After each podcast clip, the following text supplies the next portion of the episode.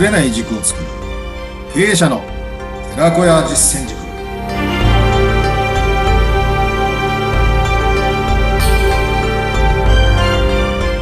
いかがお過ごしですか？こんにちは。インタビュアーの水野紅子です。こんにちは。リーダーシップブレンズ特別実践塾の斉藤です。さあもう本当にねたくさんたくさんのことを教えていただいていましてえ私もなんか成長してるんじゃないかと思っておりますが。ー、ああいいですね。自分でそれが気づくのは素晴らしい。それを人にも言ってもらえるようになりたいなというところで今日もいろいろとよろしくお願いします。そうですね。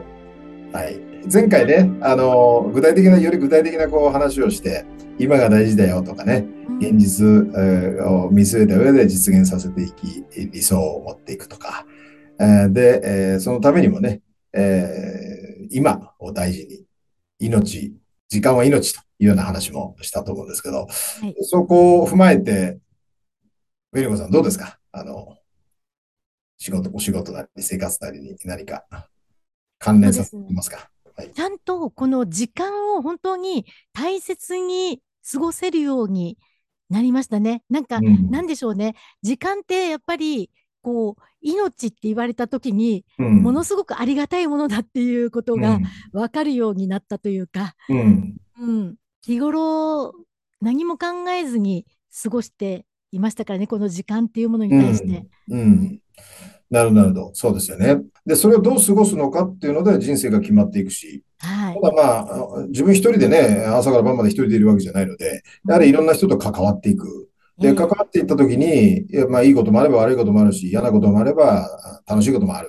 うんえーそうですよね。それが職場であり、あるいは生きていく過程においての環境っていう、その環境にどう合わせていくか、うーん、いうことが大事で、まあ時にはね、やっぱり妥協しなきゃいけないっていうかな、相手にこう合わせていく。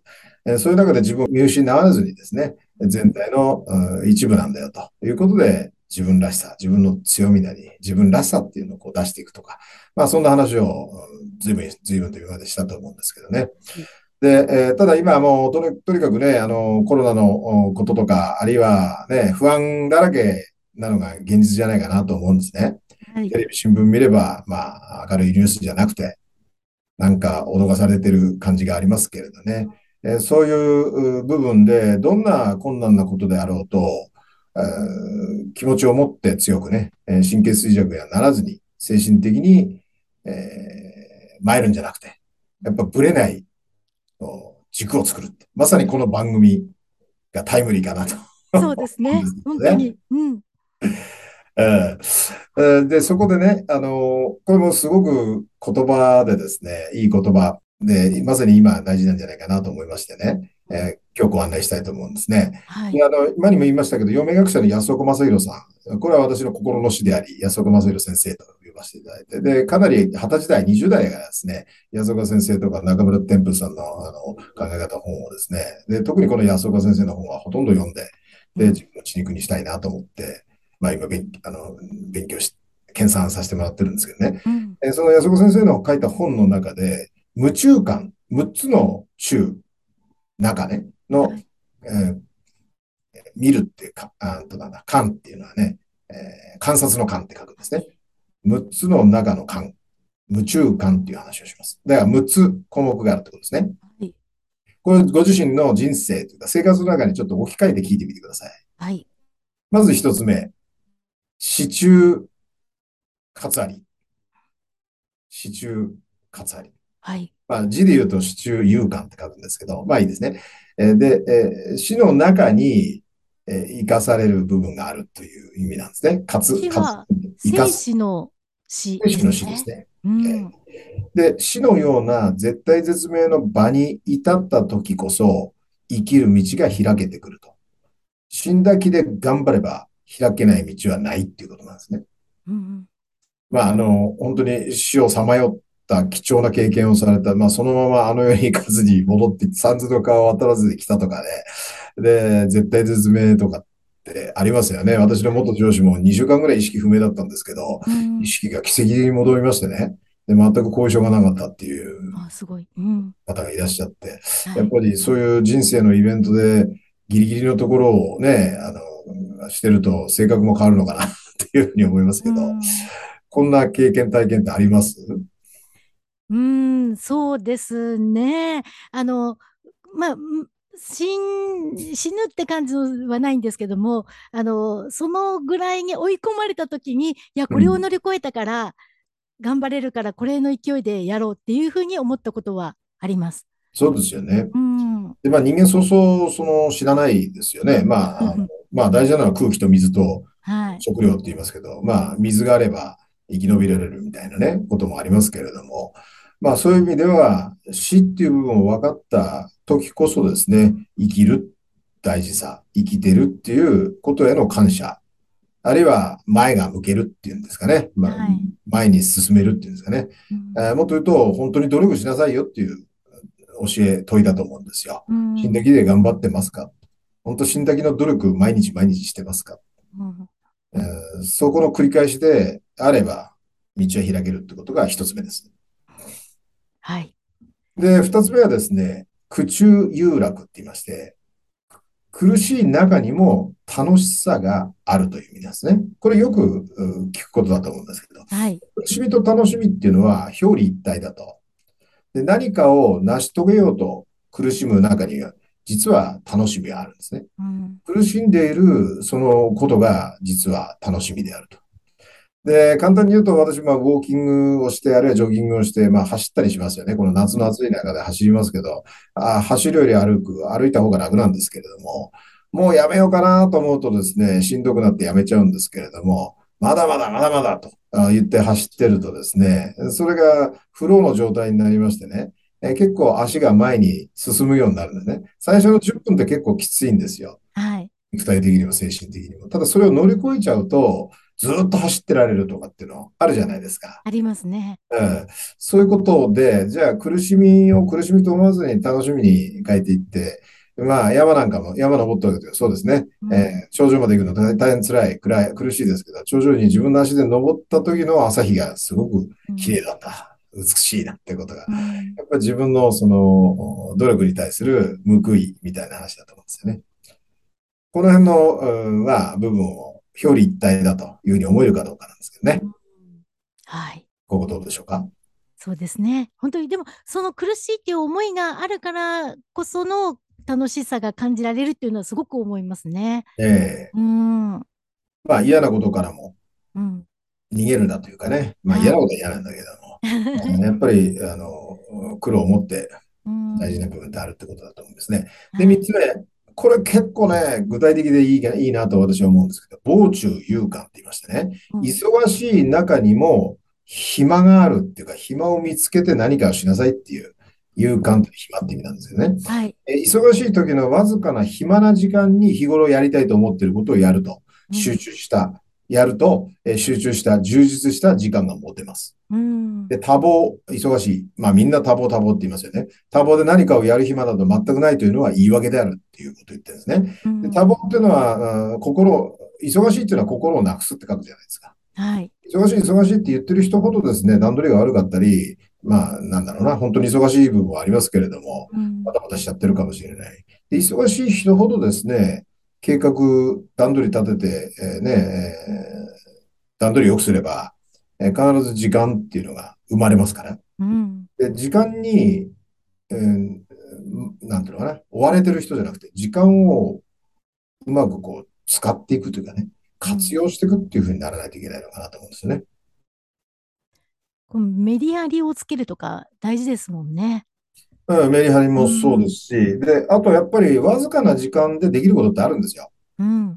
あ私も以前ね、あの、30代前半ぐらいまであのタバコを吸ってたんですね。まあ昔はみんなタバコ吸ってましたけど、うんそこから今禁煙してもう20年近く、20年以上禁煙な、もう、あのとてもタバコなんか吸いたくない、吸いたいとも思わないんですけどね。あ、そうなんですで、ね。まあ、やめるって決めてもなかなかやめれなくて、8回目にしてね、禁煙、すごいな。かなかできなかったですね。はい時に、あるいはコーヒー飲んだ時に、その一服が美味しいみたいな。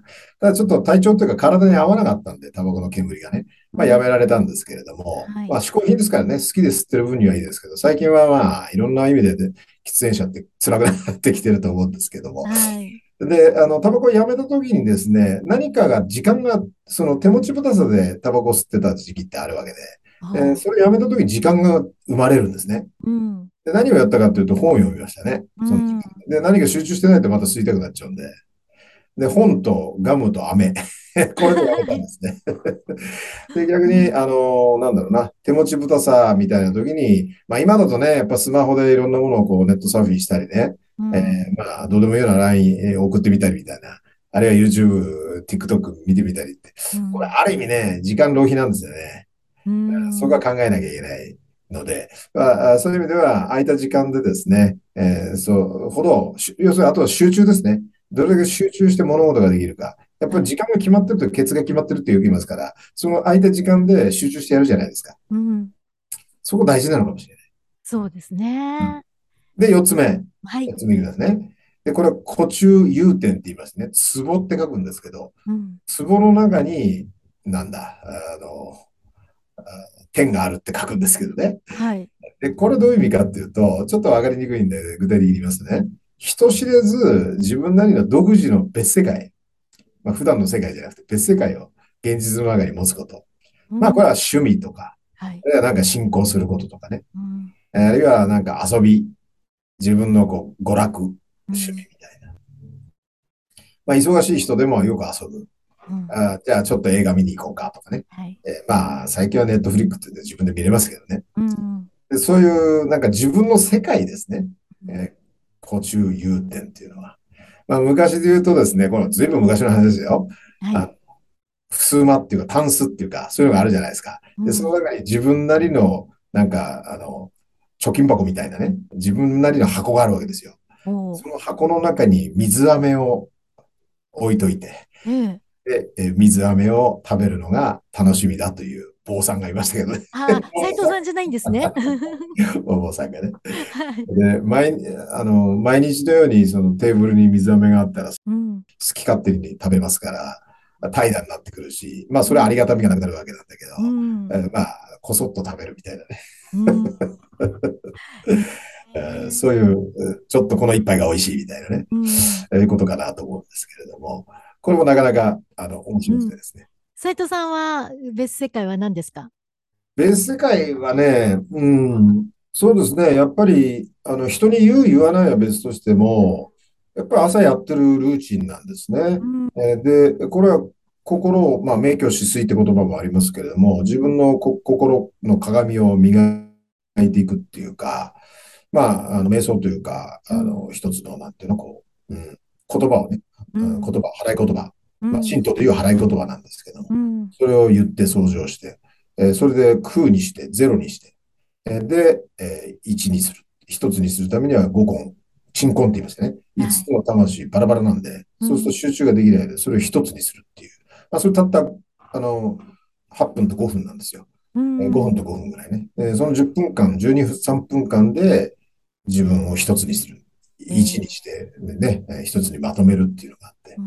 で、これちょっとね、あのーある意味、なんか、他の人から見ると、あの人何やってんだろう、危ないんじゃない？の みたいに思うかもしれないですけど、えーそこは迷惑のない時うん。間と場所でやってますけどね。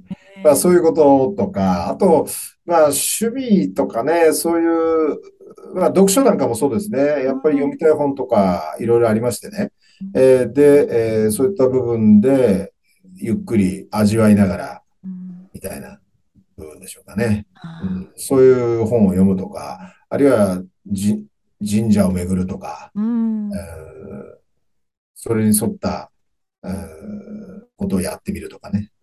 その辺でしょうかね。ああ、だからまあ。非現実的なうん。世界を、まあ、自分の中に持つということなんですけどね。うん。はい。やります。で、えー、5つ目、はい。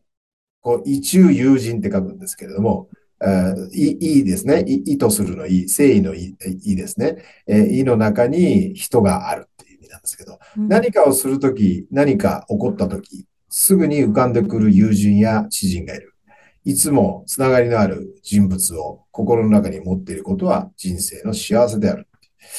これはなかなかいいことですよね。そうですね。うん。うん。なんで、あの私もウォーキング仲間がいたりね。うん。えーで、ちょっと一杯飲み仲間みたいなのも近所にいたり、あるいは実家の仙台帰ると、必ず会う親友っていうのが2、3人いるんですね。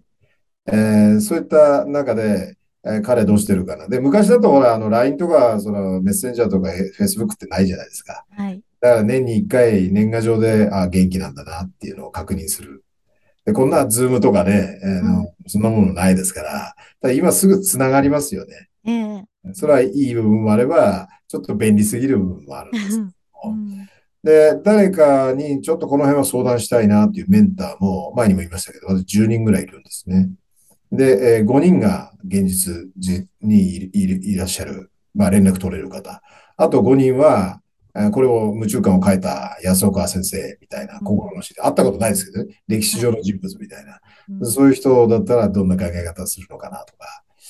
うん、それはそれで心は繋がってますんでね。うんえーこれを持っておくと、えー非常にですね、有意義な人生になるかなと思ってます。ああそっか。あの、まあ、現実的な友人、知人も大事ですけど、そういう尊敬する、こう、歴史人物とか、そういうのもいいんですね。そうですね。うん。で、ふとね、あの、なんか夢に出たりね、ふとこう、どうしてるかなって浮かんでくる。これ、あの、自分の親とか祖先、あの、なんだ、えー親戚じゃなくてね、うんえー友人とか知人っています？うんいますよね。はい。うん。そういうことなんですね。自分の心の中にいるっていうか、うん、つながりを自分の心の中に持ってるっていうか。うん、やっぱり人は一人では生きていけないよなっていうことをええ実感してます。ここのところ。うんそうなんですね。うん。でそれが損得感情でね、えー付き合っていく人っていうのは利口って前にも言いましたけど、うん。素で付き合ってる素行、素行とか素行ってあるんですけど、うんそういう人が大事なような気がするんですよね。うんうん、まあ、いろいろいいらっしゃるとは思うんですけど、こういうのを持てというのが5つ目です。で、6つ目、えー腹、腹ですね。お腹ですね。腹中有書って言いまして、うん腹の中に読みたい本がある。まあ、書物の書があるっていうんですね。えー、腹心としてっていう意味でしょうかね。いつも読みたい本があり、また教訓を引き出せる自分を導くための書、手本というものを自分の中に備えている。つまり常に学ぼうとする心構えがある。そういう人はどこまでも向上していくことができる。まあ、あ座右の書とかね。うん。えーまあ、私なんかだと古典なんですけれども、うん、あと、まあ、尊敬する人からこれ読んだ方がいいと言われたものとか、うんね、えー単なる知識じゃないんですけどね、それを見識にし、実行力の短式にしていくための読み物ということです。で、えーこの6つですね、えーもう一回言いますとね、死中有か、えー死、の中にでも、生きた部分が、かつ生きたものがあるという部分。あとは苦中有楽。ねえー苦しみの中に楽しみがあるということ。三つ目に傍中有感。で、えー忙しい中でもわずかな時間で暇を見つけてですね、やりたいことをやっていくっていうこと。で、えー四つ、あ四つ目ですか？四つ目は古中有点、点ありと。人知れず独自の別世界、自分なりのね、えー世界を持つということ。現実の中に持つということ。えーで、五つ目が一遊有事って言いましてね、えー何かをするとき何かが起こるときすぐに浮かんでくる、そういう人を持つということですね。心のつながりがある人物を持つということ。その中にあると。で、えー腹心として、えー腹積もりとしてっていうかね、えー腹中有書は読みたい本が常にあって、そこから自分を導くための手本となる書、座右の書がえーあると。えーこれですね、えー日頃からこの6つの感を留意するならば、どんな困難なことがあろうとも、神経衰弱にならずに、精神的に参ることはない。そして心の平安、安定、張りのある生活が保てて、人生をより豊かにすることができるだろうということをおっしゃったんですね。うん、これをね、私、まあ、さっと読むじゃない、よく理解したときに、なるほど。素晴らしいな。で、特に落ち込んだ時とかね、辛い時とか、楽しくない時とか、うんこの夢中感って持つといいと思いますよ。ああ、そうですね。ぜひ参考にしてみたいと思います。これお話を聞いていて、いろいろとまた私も反省点も出てきまして、自分のダメなところとか気づけましたので、ありがたいななんて思いました。ええ。リスナーの方はいかがでしょうかね。で、特にあの、最後のね、本、はい。書、書物っていうのはね、で、ベリコさんもあの、本を前回言ってましたかね、前々回。はい。本を買ったんだけど、それをちょっとうん買いっぱなしで、はい。まだ読んでないんで、買って満足しちゃうっていう。はい。えー読んでいきましょうみたいな話。されてましたよね。うんそこのところがまだまだ実行できておりません。ぜひ、いつからやるんですか？今はい。からやりましょうですよね。そうですね。今からですね。今日から読み始めます、ちゃんと。必ずやります。あと、あの、一友人ですけども、あええ。の、私が思い浮かべるのもそうですけども、思いうん。浮かべてもらえる人にもなりたいなっていうのをね、すごく思いました。ああ、今うん。鳥肌が立ちましたよ、う私。そのん。通り。それが大事ですね。それが、ね、自分がこう、こうなりたいなというのがな自分だったりするわけですよね。他者から見るとうん。ね。うん、そうですよね。大事ですね、それは。はい。夢中感。今日もありがたいお言葉をたくさんいただきました。本当。にありがとうございます。あと、あの。説明欄にこれ漢字でね、ちゃんと書はい。いて解説しておきますから、そこは見ておいてください。そうですね。合はい。わせて皆さんぜひチェックしていただいて、そしてその説明欄のところには、斉藤さんの得道実践塾のことをね、えー見ていただける URL も載せてありますので、こちはいらも合わせてチェックしていただきたいですね。よろしくお願いします。はい。今日はあはい。りがとうございました。はい、どうもありがとうございました。